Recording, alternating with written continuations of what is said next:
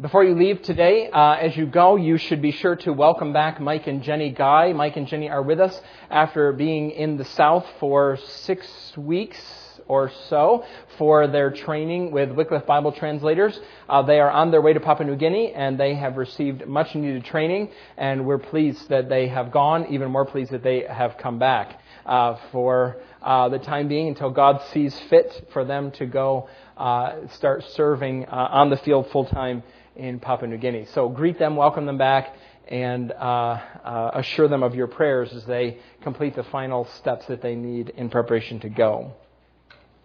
Uh, when I was growing up in uh, Perry, New York, I spent a lot of time at 14 Olin Avenue because it was the home of Bill and Carol Lapp. Now, um, since many of you are Lancaster County natives, when I mentioned to you that I had friends whose last name was Lapp, a certain image might be coming to your mind.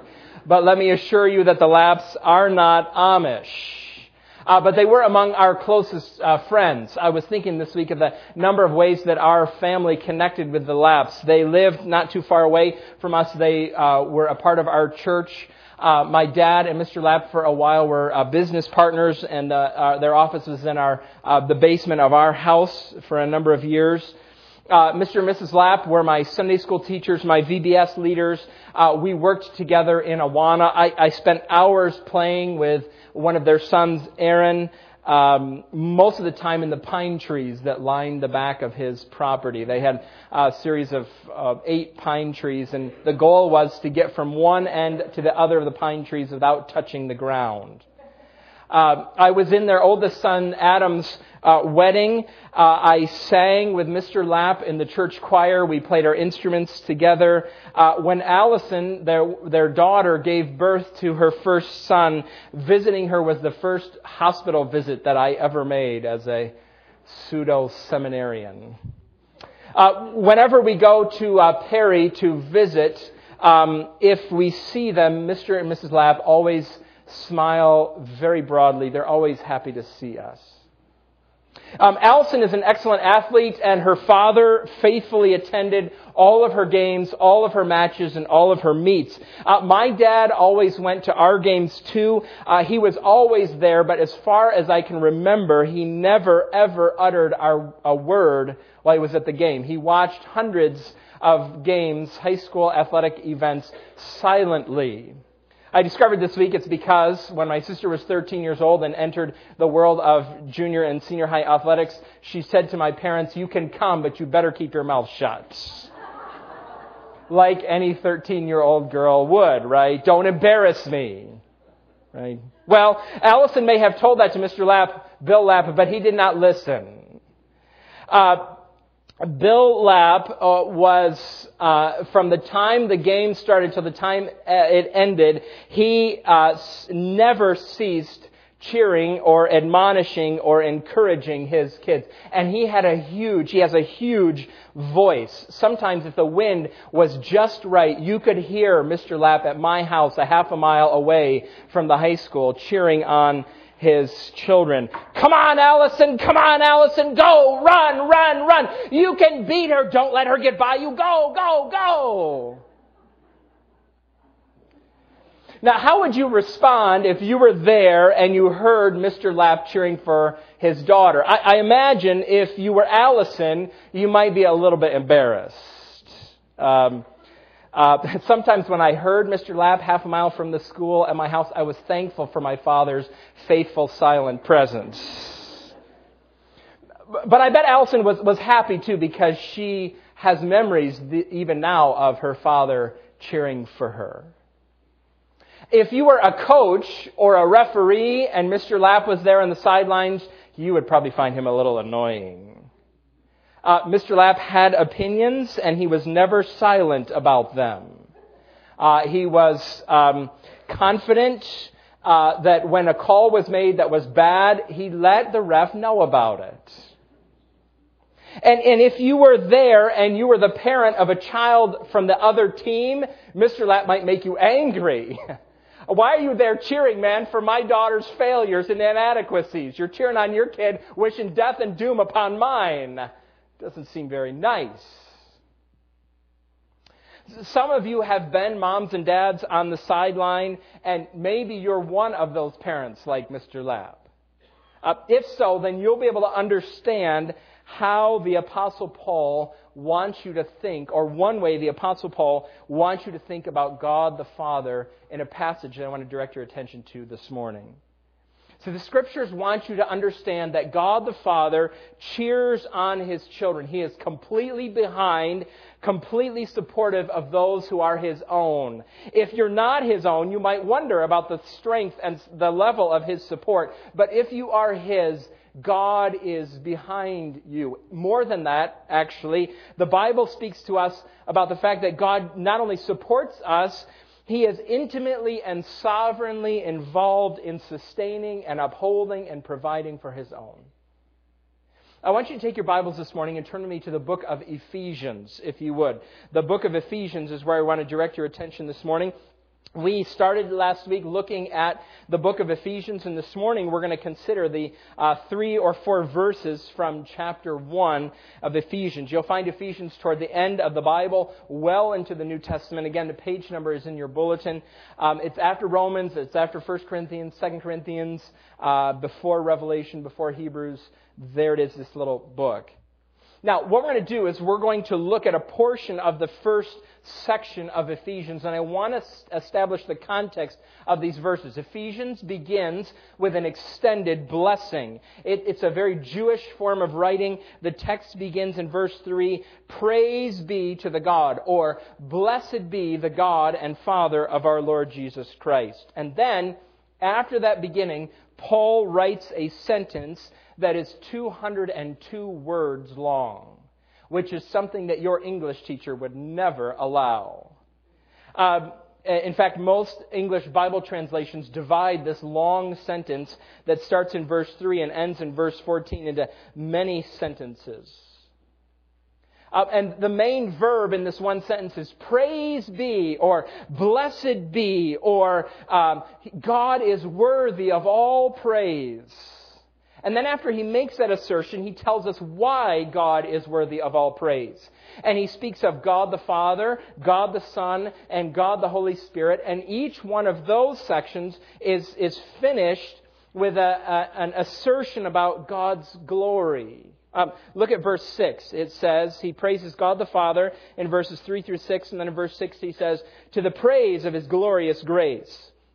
Then he speaks about the Son, and in the end of verse 12 he says, uh, in order that we who are the first to hope in Christ might be for the praise of his glory. There's that phrase again. And then look at the end of verse 14. After speaking about the Holy Spirit, the last lines of that verse say, to the praise of his glory. See, what Paul is telling us here in this uh, repeated stanza, uh, these words that are very theologically rich and doctrinally dense, Paul is telling us what doctrine, what theology is for. The end of doctrine, the end of theology, is always supposed to be praise and wonder and delight in God. So you can open up the Bible and dig deeply into the treasures about what it says of God. And when you read it, you're to, to finish by saying, that is awesome. God is great. He is worthy to be praised. That's what theology is for. Uh, if you go to an art museum and, and, you go in and you look at all the technique and you see the beautiful colors and the, the intricacy of the brushwork and the, the wonder of the perspective that the artist, artist has chosen, and you notice all those technical things, but you don't leave with a sense of satisfaction or delight or uh, uh, thinking about what the artist was communicating, you have not really seen the art. You may think great things about God, you may see, you may notice wonderful truths about God, but if it doesn't leave you saying, wow, you're not thinking about it correctly. Uh, listen to what C.S. Lewis said. He said, For my own part, I tend to find the doctrinal books often more helpful in devotion than the devotional books. And I rather suspect that the same experience may await others. In other words, he's saying, give me a good thousand page systematic theology. Don't give me the daily bread. I want the big one. Why? He says, I believe that many who find that nothing happens when they sit down or kneel down to a book of devotion would find that the heart sings unbidden while they are working their way through a tough bit of theology with a pipe in their teeth and a pencil in their hand. All I need is the pipe and I'll be okay. Uh, I'm teaching a theology class right now at uh, Lancaster Bible College, and I told my students last week that the result of their study of the doctrines of the Bible is that it should move them to worship. And if it doesn't, either they're not paying attention or it's being poorly taught. And in my classroom, sometimes both of those things happen.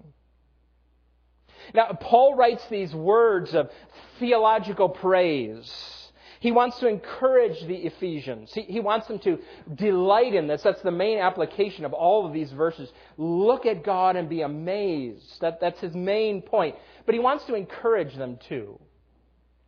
You see, the original recipients of this letter were a beleaguered people. They lived in Ephesus, and all around them were people who worshiped false gods, who practiced magic and sorcery. And they go through life, and, and, and their neighbor would say to them, Hey, you know, I've got a secret potion, and if I use it, it can help your daughter get over that cough that she's been having. She's coughing a lot, a lot, and trust me, I have some magic that will help. Or uh, maybe their, their brother-in-law says to him, you know, you just need to offer the right sacrifices at the temple, and then your business would take over, take off, and things would be better financially for your family. You just got to go offer the right sacrifices. Your problem is that you're not at the temple enough.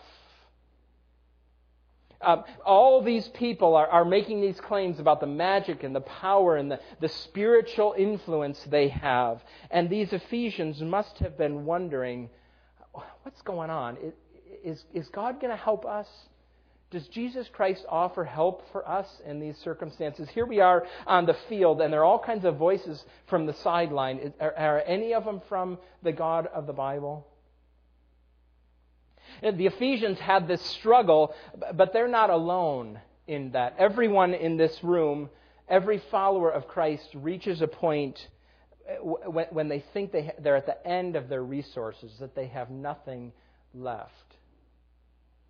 Uh, this week, Pat Robertson made news. Perhaps you saw this. If you don't follow this, good for you. But Pat Robertson, who's on the 700 Club, um, somebody wrote in or called in or asked him his opinion. He said to Pat Robertson, he said, My wife has Alzheimer's disease. She's been recently diagnosed with Alzheimer's. Is it okay if I divorce her? And Pat Robertson says, Sure, go ahead. It's a terrible thing to say. It's ungodly. It's unbiblical. The man should be removed from the airwaves by any Christian with a conscience. But anyway, uh, Pat Robertson says this. Any three year old who's ever been to a wedding can see that that sort of statement that he made contradicts.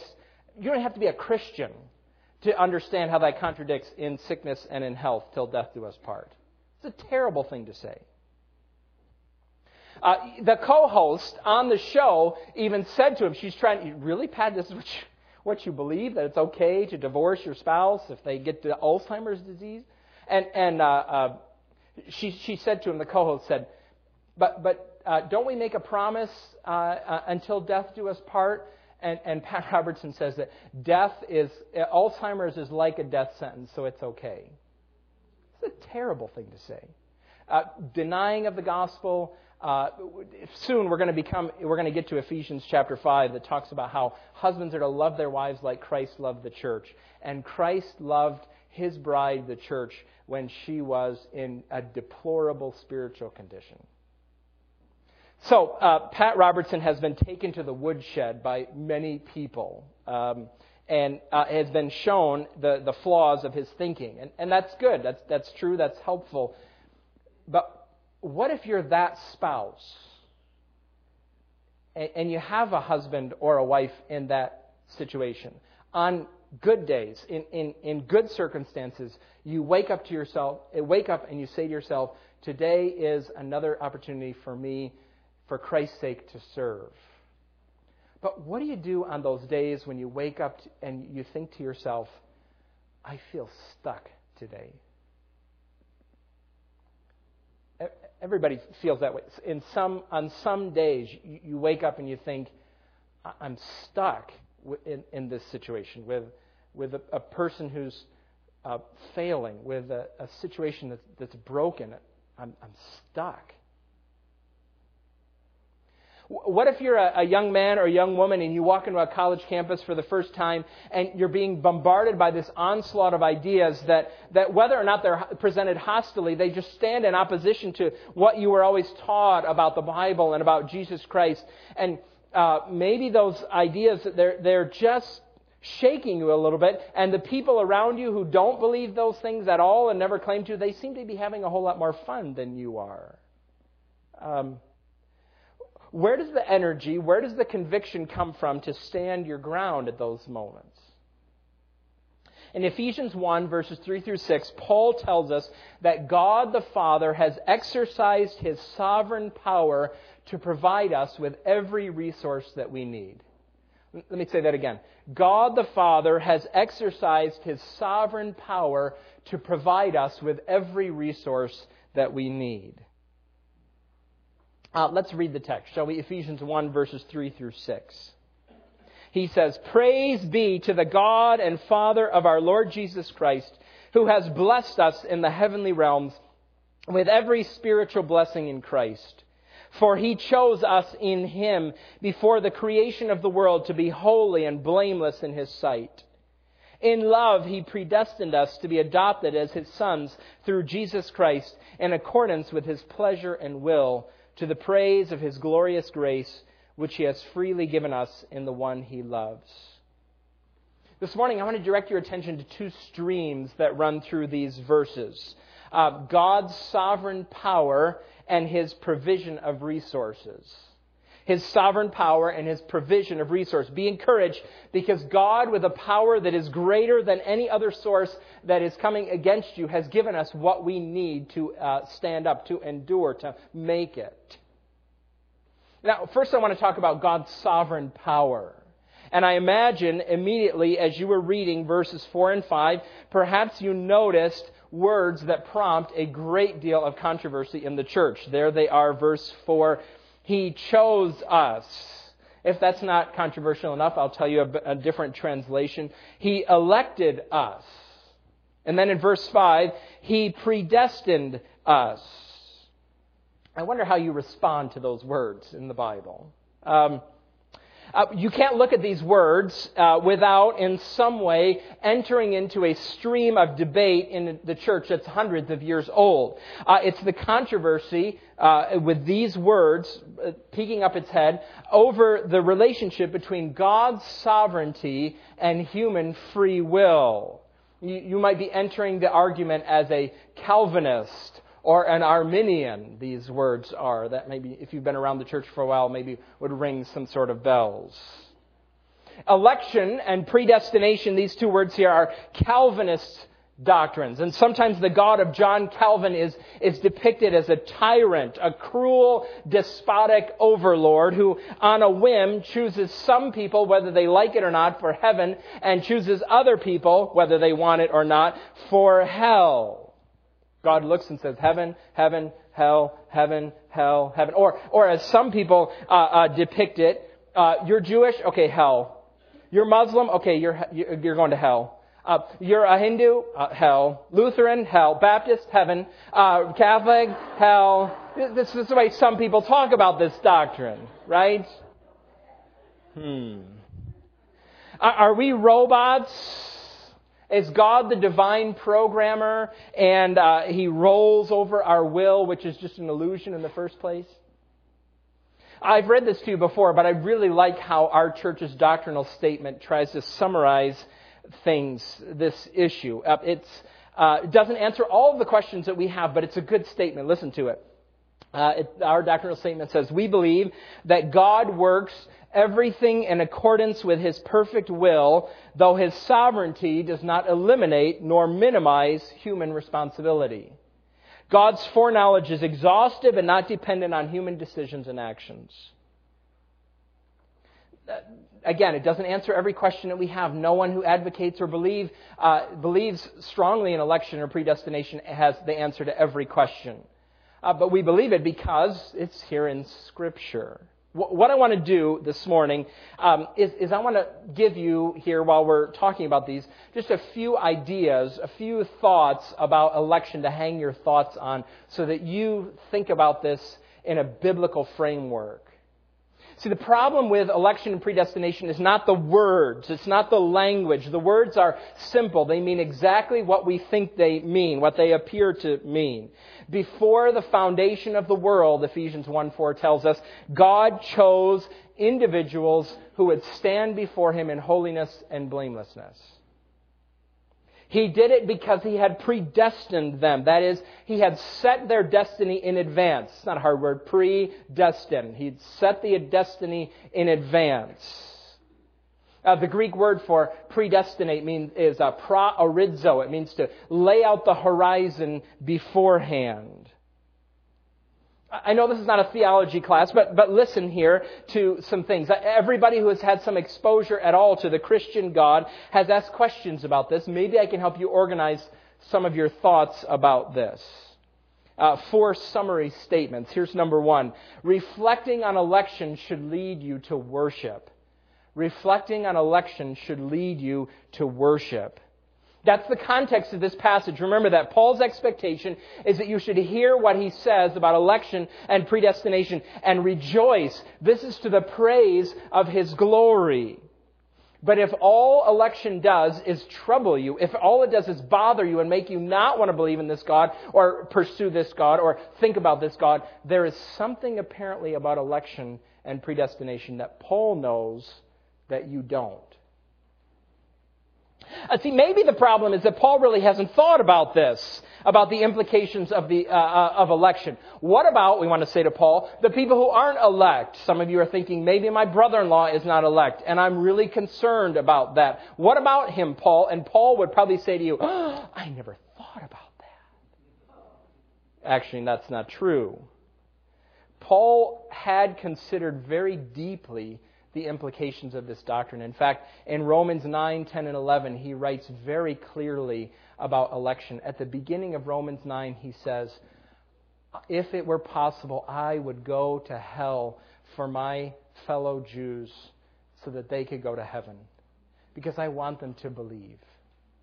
Then he writes this long section of Scripture about God's sovereign will in salvation. And at the end of it, he says, Oh, the depth of the riches and the wisdom and the knowledge of God. How unsearchable his judgments and his paths beyond tracing out. Who has known the mind of the Lord? Or who has been his counselor? Who has ever given to God that God should repay him? For from him and through him and to him are all things. To him be the glory forever. Amen. That's the way Paul thinks about election. And if you're thinking about election and predestination biblically, it leads you to the point where you say, To him be the glory alone forever.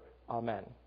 So election should lead to worship. Here's uh, another thought to hang your, uh, uh, another hook to hang your thoughts on. Um, election is the free choice of God. Election is the free choice of God.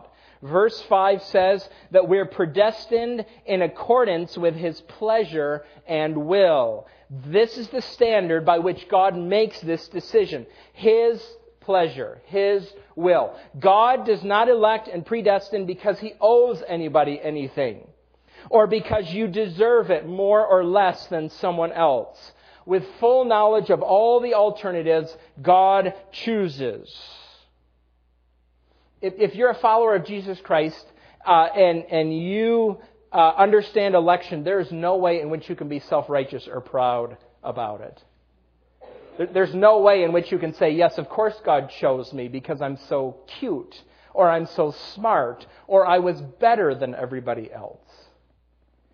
In fact, if you look at the church, it will uh, remove from you any illusions you have about people deserving it or not deserving it because God chooses all kinds of people. He chooses old people and young people. He chooses black people and white people and Hispanic people and Asian people. He chooses rich people and poor people and smart people and good looking people and ugly people and, and less smart people. Uh, he chooses Kenyans and Africans and Chinese and Lancastrians and, and he chooses uh, uh, uh, uh prostitutes and bankers and lawyers and postal workers. God's choice is broad and it's not based on who you are or who anybody is. It's accordance with His pleasure and His will. And, and the reason that we're still here on earth, the, the reason that, that God sustains our church is because there are people in Manor Township and people in Millersville and in Lancaster who, whom God has set his affection upon. They just don't know it yet. And you and I are here to tell them that. I hope that some of those kids come on Wednesday night to Awana, and our Awana leaders have the opportunity to say to them, Jesus died for your sins. You can go to heaven if you will believe in him.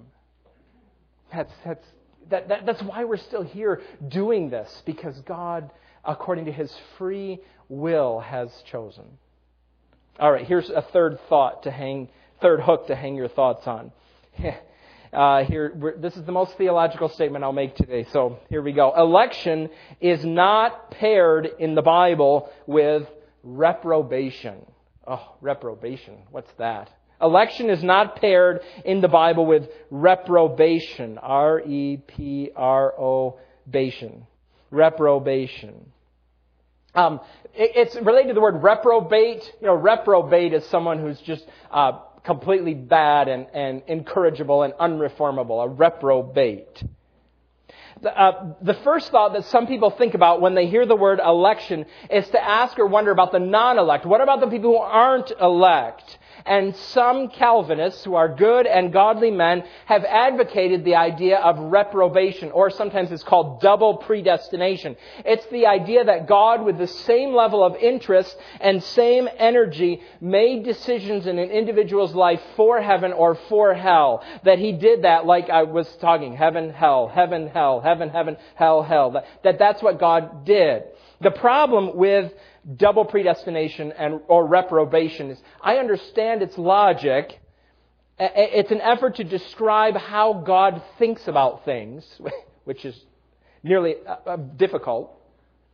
Uh, but the Bible doesn't describe God as standing behind election in the same way he stands behind someone's condemnation.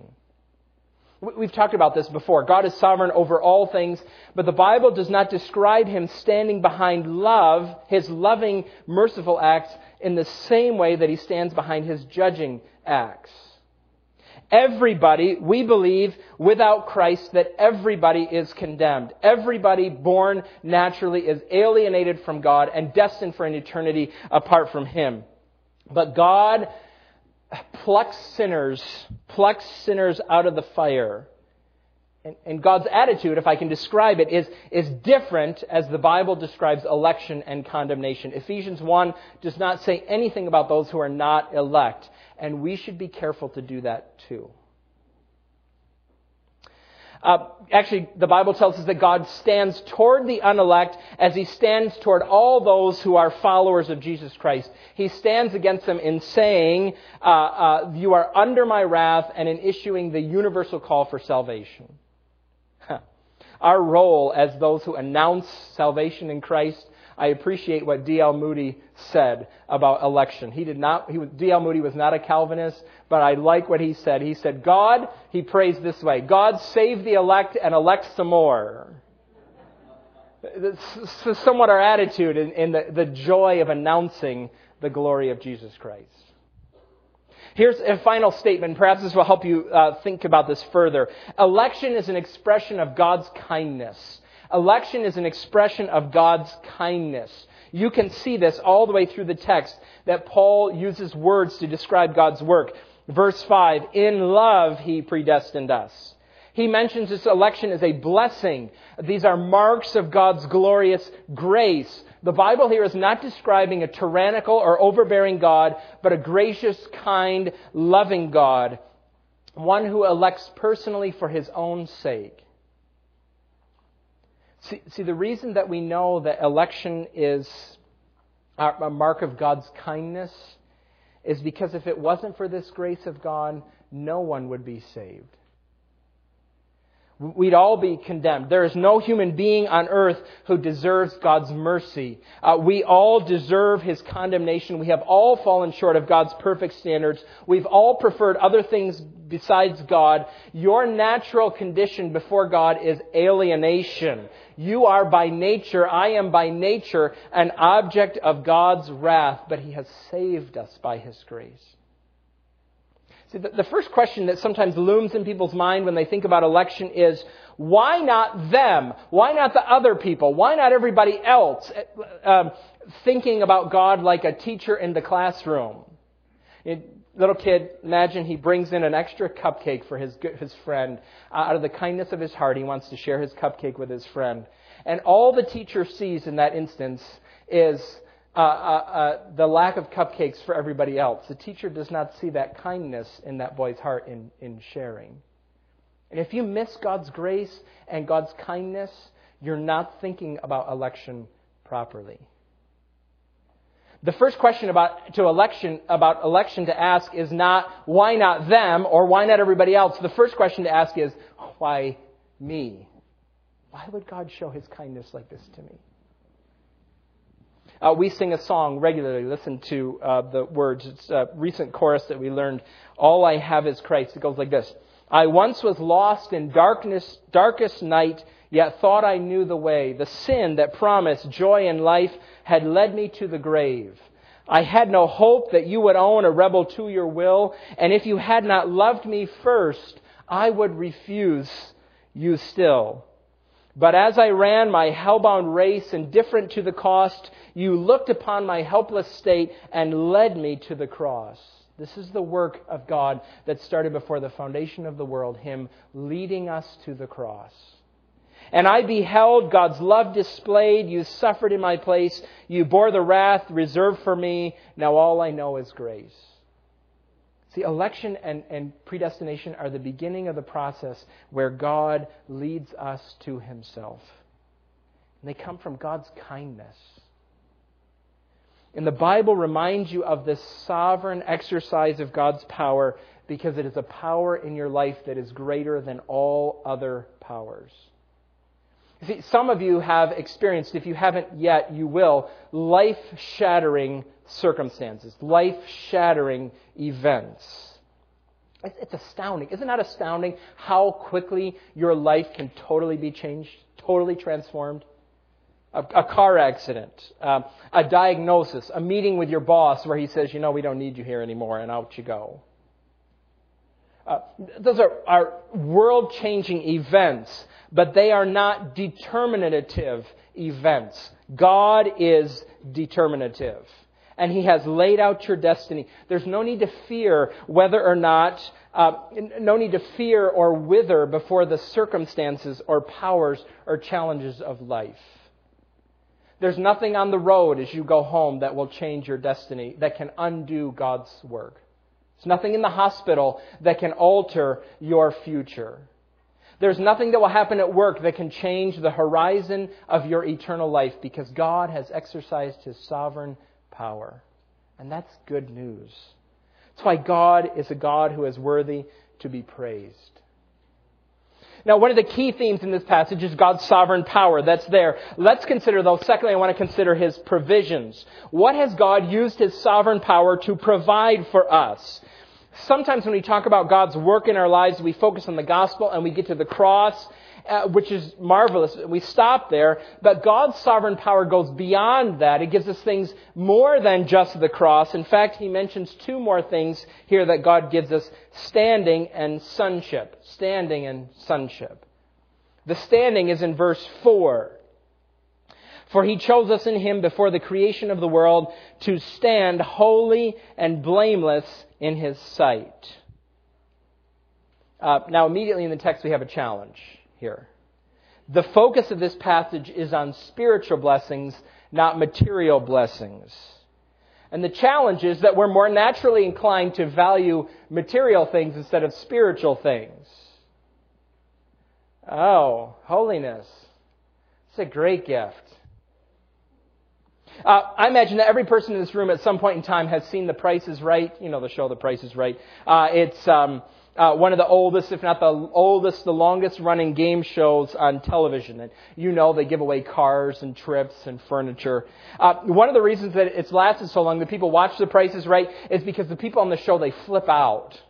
You know, Drew Carey, this is the host now, uh, will show them something that they're going to win. You can win this brand new car, and people just scream, right? They go hysterical. They cry, they laugh, they shout up and down, they shake. They're so excited to be on the show. Uh, imagine what would happen if uh, Drew Carey turned to the announcer and, and the announcer, the, the, the screen came back and the announcer says, you can have a chance today to win holiness. That's right, holiness, the gift of standing faultless before God, clear of all sin and condemnation. You will be privileged to be in God's presence without fault or blame or condemnation, and all this can be yours if the price is right. How do you think the contestants would respond? Probably like the, the way that they, they sometimes respond to, you know, the furniture, that's an ugly couch, I hope I can sell it, you know? I mean, this is holiness. Holiness. I mean, sometimes reading verses 3 and 4 is somewhat like Friday night we went to uh, uh, watch the Barnstormers play. And I was trying to encourage and interest my four year old son. Talking about spiritual blessings is somewhat like trying to convince a four year old that baseball is interesting. The Bible says, though, that your most urgent and most eternally valuable asset in the world is not a new car or not new furniture or a trip to New Orleans. It's holiness and blamelessness. The greatest threat to your marriage, to your life, to your happiness, the greatest source of pain and difficulty in your life is unholiness. You may not realize it, but it's true. Think about it for a minute with me. Imagine that a man drives into his neighborhood. He's, he's, he's coming home from work, and this day, on his way home from work, he stopped at the dealership and he got himself a brand new car. He drives his brand new car home, and there's two guys, two of his neighbors standing there. First guy looks at the, at the new car going by, and he's like, Oh, Gary got a new car. I hate my car. It's a piece of junk. I'd like a car just like that. Standing next to him is another guy who says, Oh, Gary you got a new car. Man, that's great. He, he really needed one. I'm so happy for Gary and his, his car. Boy, I, you know, we're so thankful to God for the car that, that he gave us. We're just so appreciative. It's, it's, it's amazing. Now, who in that scenario do you think is the happiest person of those three guys? You might be tempted to think that it's the guy in the car, but you, if you've had a new car, you know it's not him because he's thinking, don't scratch it, don't wreck it, don't touch anything. You know, that's what he's thinking as he drives the new car home. He's not happy. The guy who's jealous, who, who, who hates Gary because he does, he's not happy either. But the guy who's standing there, what? Holy and blameless. Satisfied and content. The happiest guy in that situation. Who's happier? The woman who, when she looks in the mirror and sees the toll of aging on her face, has the money to go get some work done? Or the woman who knows uh, and who, who is married to a husband who knows that what really makes her attractive is the quiet beauty of a gentle spirit. Wrinkles don't devastate holy women. The greatest need in my life is, is holiness. My kids, my wife desperately, my church desperately needs me to be a holy person. Your roommate needs you to be holy. And that doesn't mean you're self-righteous. He, he, he, this phrase in love in, at the end of verse 4, maybe it goes with holy and blameless. We're not sure. You, God want, chose you to be holy and blameless in love. In the Bible, love and holiness always go together.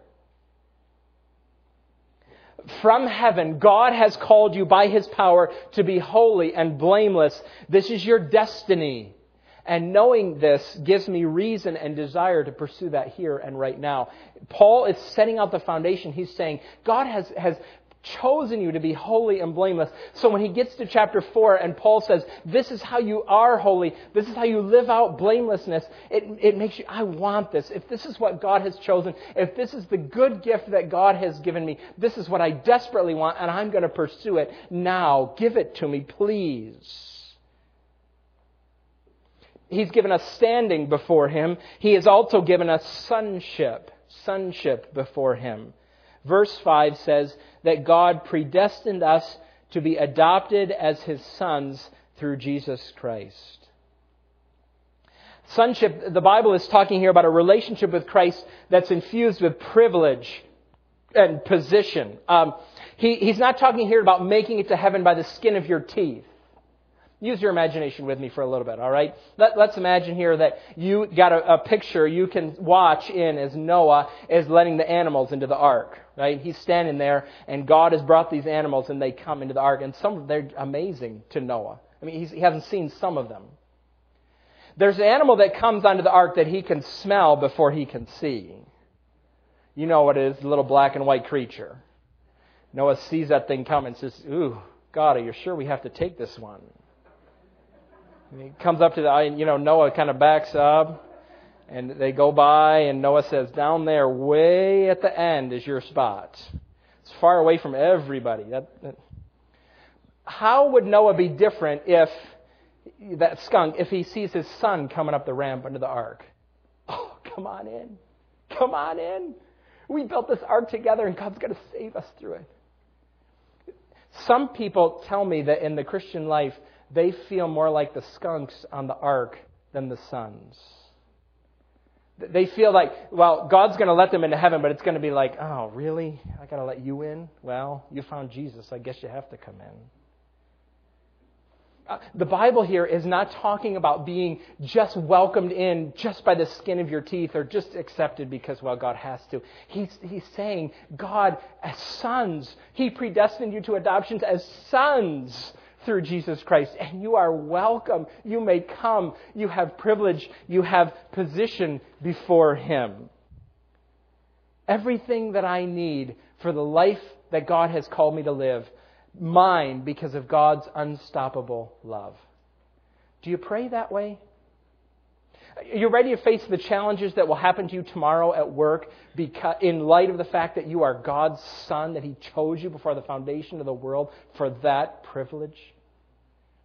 Notice here that in these three verses, all of these provisions, all this power comes to us through Jesus Christ. It's in every verse. We receive these things by being rightly related to Him. And the reason they come through Jesus Christ, we'll talk about it more next week, is because it was through Him and what He did on the cross that God dealt decisively with our unholiness and with our uh, alienation from Him. Jesus, who died in our place, who paid the penalty we owe, is the one who opens the gate of heaven for us. It was God's sovereign plan. I want you to join me in my backyard for a few minutes, and I want you to listen. If, if the wind is blowing just right, we'll hear Bill Lapp up on the track, the track, cheering on his daughter. Come on, Allison. Come on, Allison. Go, go, go.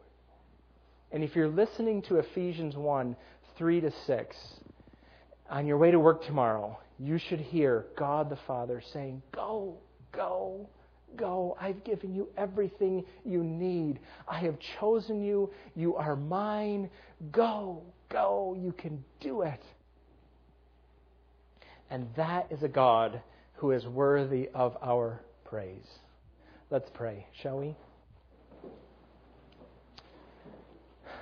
Father, these are deep waters that we have walked us through, and we hope that uh, we can be like C.S. Lewis, with have hearts that are uh, unbidden, with, they respond with unbidden joy to the truths that are here. You have not told us about your sovereignty to confuse us, to discourage us.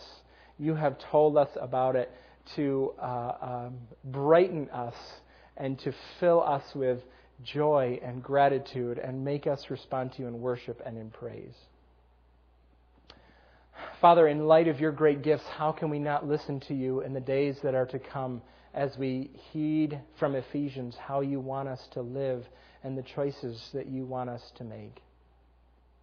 Give us gumption. Give us, in light of your uh, sovereign power, uh, uh, gumption and moxie and strength and enthusiasm for the doing of your work and your will. We're so thankful. You indeed are a great God, and we pray these prayers and ask these things to the praise of your glorious grace. And together we, God's people, said, Amen.